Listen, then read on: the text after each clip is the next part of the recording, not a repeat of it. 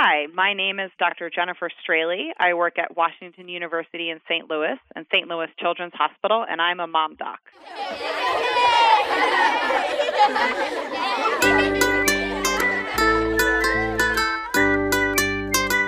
Hey, welcome. This is Mom Docs, the podcast from St. Louis Children's Hospital. And today we're talking about treating a pediatric brain tumor. Dr. Straley, I'm so glad to have you with us. This is such a terrifying prospect for parents. And I think what every parent wants to know when their child complains of a headache or anything, what are some early signs? Are there any or indicators that your child might possibly have a pediatric brain tumor? That's a great question. The typical signs that we see in pediatric brain tumors is a constellation of symptoms, including headache combined with nausea and vomiting. However, I would like to emphasize that all of those symptoms by themselves and even together are extremely common, and only a very small portion of kids that have those symptoms will ultimately be diagnosed with a brain tumor. So then, if somebody is worried about this, how's a patient referred to the brain tumor neuro-oncology program at St. Louis Children's? So the typical process is that if someone is having symptoms, whether it's a headache, weakness, a neurologic change, difficulty speaking or seeing, and then other symptoms that I mentioned, nausea and vomiting, usually they first present to their pediatrician if the symptoms are severe enough, occasionally they will come to the emergency room. And anytime there's a concern for something urgent, we always, you know, encourage folks to come to the emergency room if they're unable to see a pediatrician. But usually our kids will first see one of those two providers, pediatrician or an ER physician. And then from there, we'll be evaluated. And that's when they will have a neurologic exam, and the providers will look for other causes for their symptoms. And then if there is a suspicion or a concern for a brain tumor, then usually an uh, image is performed, whether that be a CT scan or an MRI. So I think when parents are preparing, whether it's a little toddler or a little bit of an older child, for that appointment to see you, and they don't want to scare the mm-hmm. child, what's that first appointment like? So, usually, when patients come to our center here, to our pediatric neuro-oncology group at St. Louis Children's Hospital, the diagnosis is usually already made, whether that's you know through the pediatrician or through the ER. They will have a, an image, and depending on the age of the child, with our young infants, we usually do have a direct conversation with the parents in our office. If the child is a little bit older, we will occasionally have a separate conversation with mom and dad, and we're usually we're usually able to discuss with the parents what the child already knows, and it really depends on each specific individual child and and family about how best to relay this new diagnosis and new information. So it's really on a patient to patient basis on how we talk with both the family and the, the patient themselves.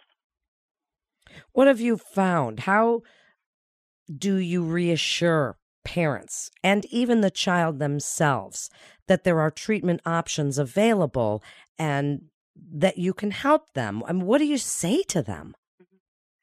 So the the diagnosis of a brain tumor, just that phrase in and of itself is a very scary term and when any family hears that, there's an initial reaction of worry and the the fact is, though, that many, many, many brain tumors, almost all of them, are treatable in some fashion. And there are many different types of brain tumors. Some require one type of treatment, others require another, and I can talk to you about that in a second. There are a few types of brain tumors that are more difficult to treat and that we do have some limitations with. But overall, we have a lot of options for anyone who presents with a brain tumor. And that's in part through our connection with the Pediatric Neuro-Oncology Consortium, which is a consortium of hospitals across the United States that offer innovative and unique clinical trials to really be at the cutting edge of treatment for pediatric brain tumors. Well, since you brought that up, tell us what that is the Pacific Pediatric Neuro-Oncology Consortium, and why is it so groundbreaking that St. Louis Children's Hospital is a part of this? So we are connected with sites across the country to both participate and develop clinical trials for children with both pediatric brain and spinal cord tumors. Not only do we develop clinical trials, but there's also investigations into the biology of the tumors. And more and more, we're learning new information about pediatric brain tumors that we didn't know before. So, for instance, even 10 years ago, number of brain tumors were all considered to be the same thing and grouped into one big category. And we now know that a lot of the brain tumors are more unique. And so they're really, in a lot of cases, a more individualized treatment for pediatric brain tumors based on the specific DNA or genetics of that specific tumor. And so being part of this consortium allows us to offer the most innovative treatments for our patients as well as be part of the groundbreaking research that goes on behind the scenes to learn more about mm, the tumor's behavior themselves. So, then, based on what you find in your diagnosis, how is an appropriate course of treatment, whether it's surgery, radiation, or chemo, selected for a patient? We don't have a lot of time in these, but explain briefly for parents the options of proton beam or bone marrow transplantation. How do you decide? The decision about what treatment is going to be best for a child with a brain tumor depends on both where the brain tumor is located, if it's in a single spot or more than one spot, and then the tumor itself. So, what kind of tumor it is. And because we know a lot about the tumors that we see here, there are standard treatments for a lot of tumors that we see. So, the three treatments that are typically used to treat brain tumors include surgery, so surgically removing the tumor. The second is radiation, and there are several types of radiation, one of which is proton beam. And here at WashU, we do have a proton beam radiation, which is not offered in a lot of location, and that allows us to specifically tailor radiation treatments to very precise locations in the brain to avoid radiation exposure to critical structures in the brain that could be injured by the radiation. And then finally, there's chemotherapy.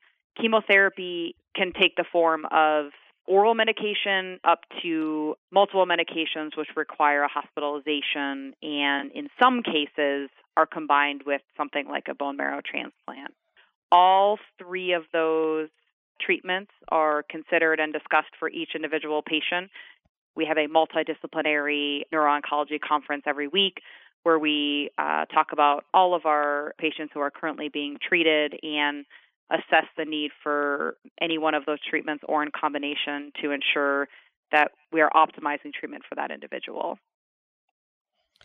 Wow, isn't that fascinating? So tell us, Dr. Straley, in these cancer treatments, how do you decide or determine that a child is either in remission or cured of this tumor? How is success defined? Um, the definition of success varies for the tumor type. So, for some tumors, success is defined by the tumor being completely removed or treated without any evidence of residual tumor.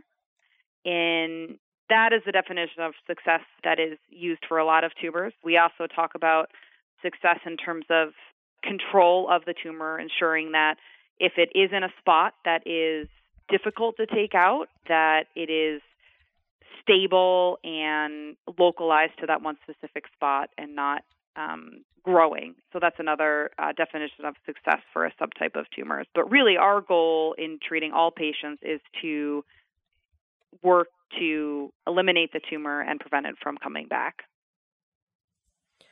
So tell us a little bit as we wrap up some of the long term consequences of how the treatments had been for brain tumors in children and what you see may be different now.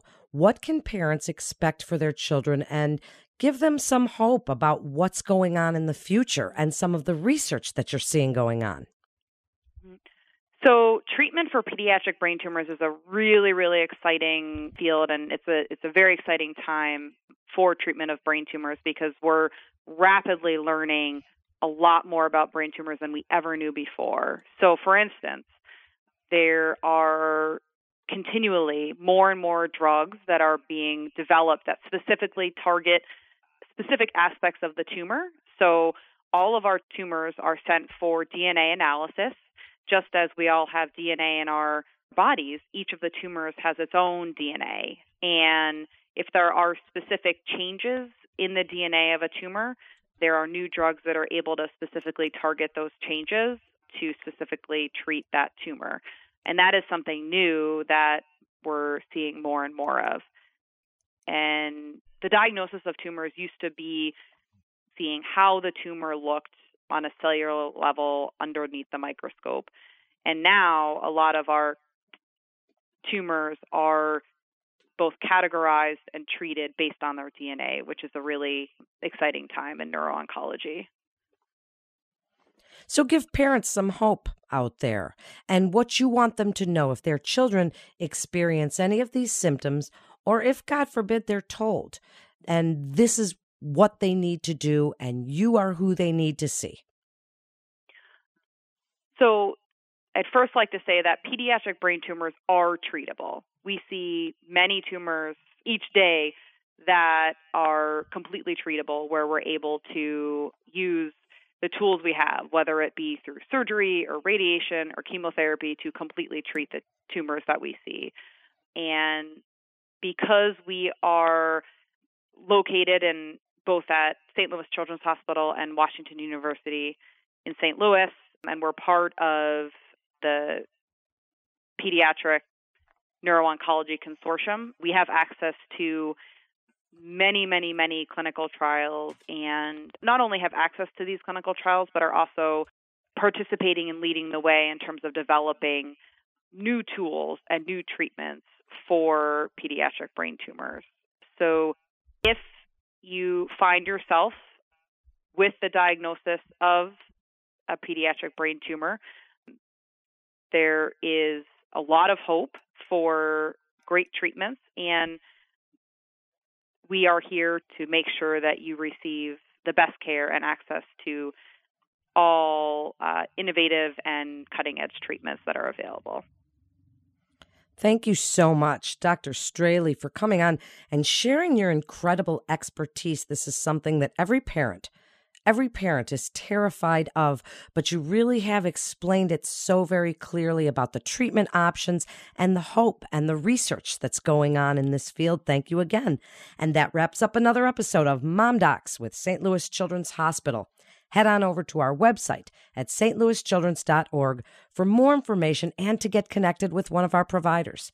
If you found this podcast as informative as I did, please share with other parents, share with your friends and family on social media, and be sure to check out all the other very cool podcasts in our library.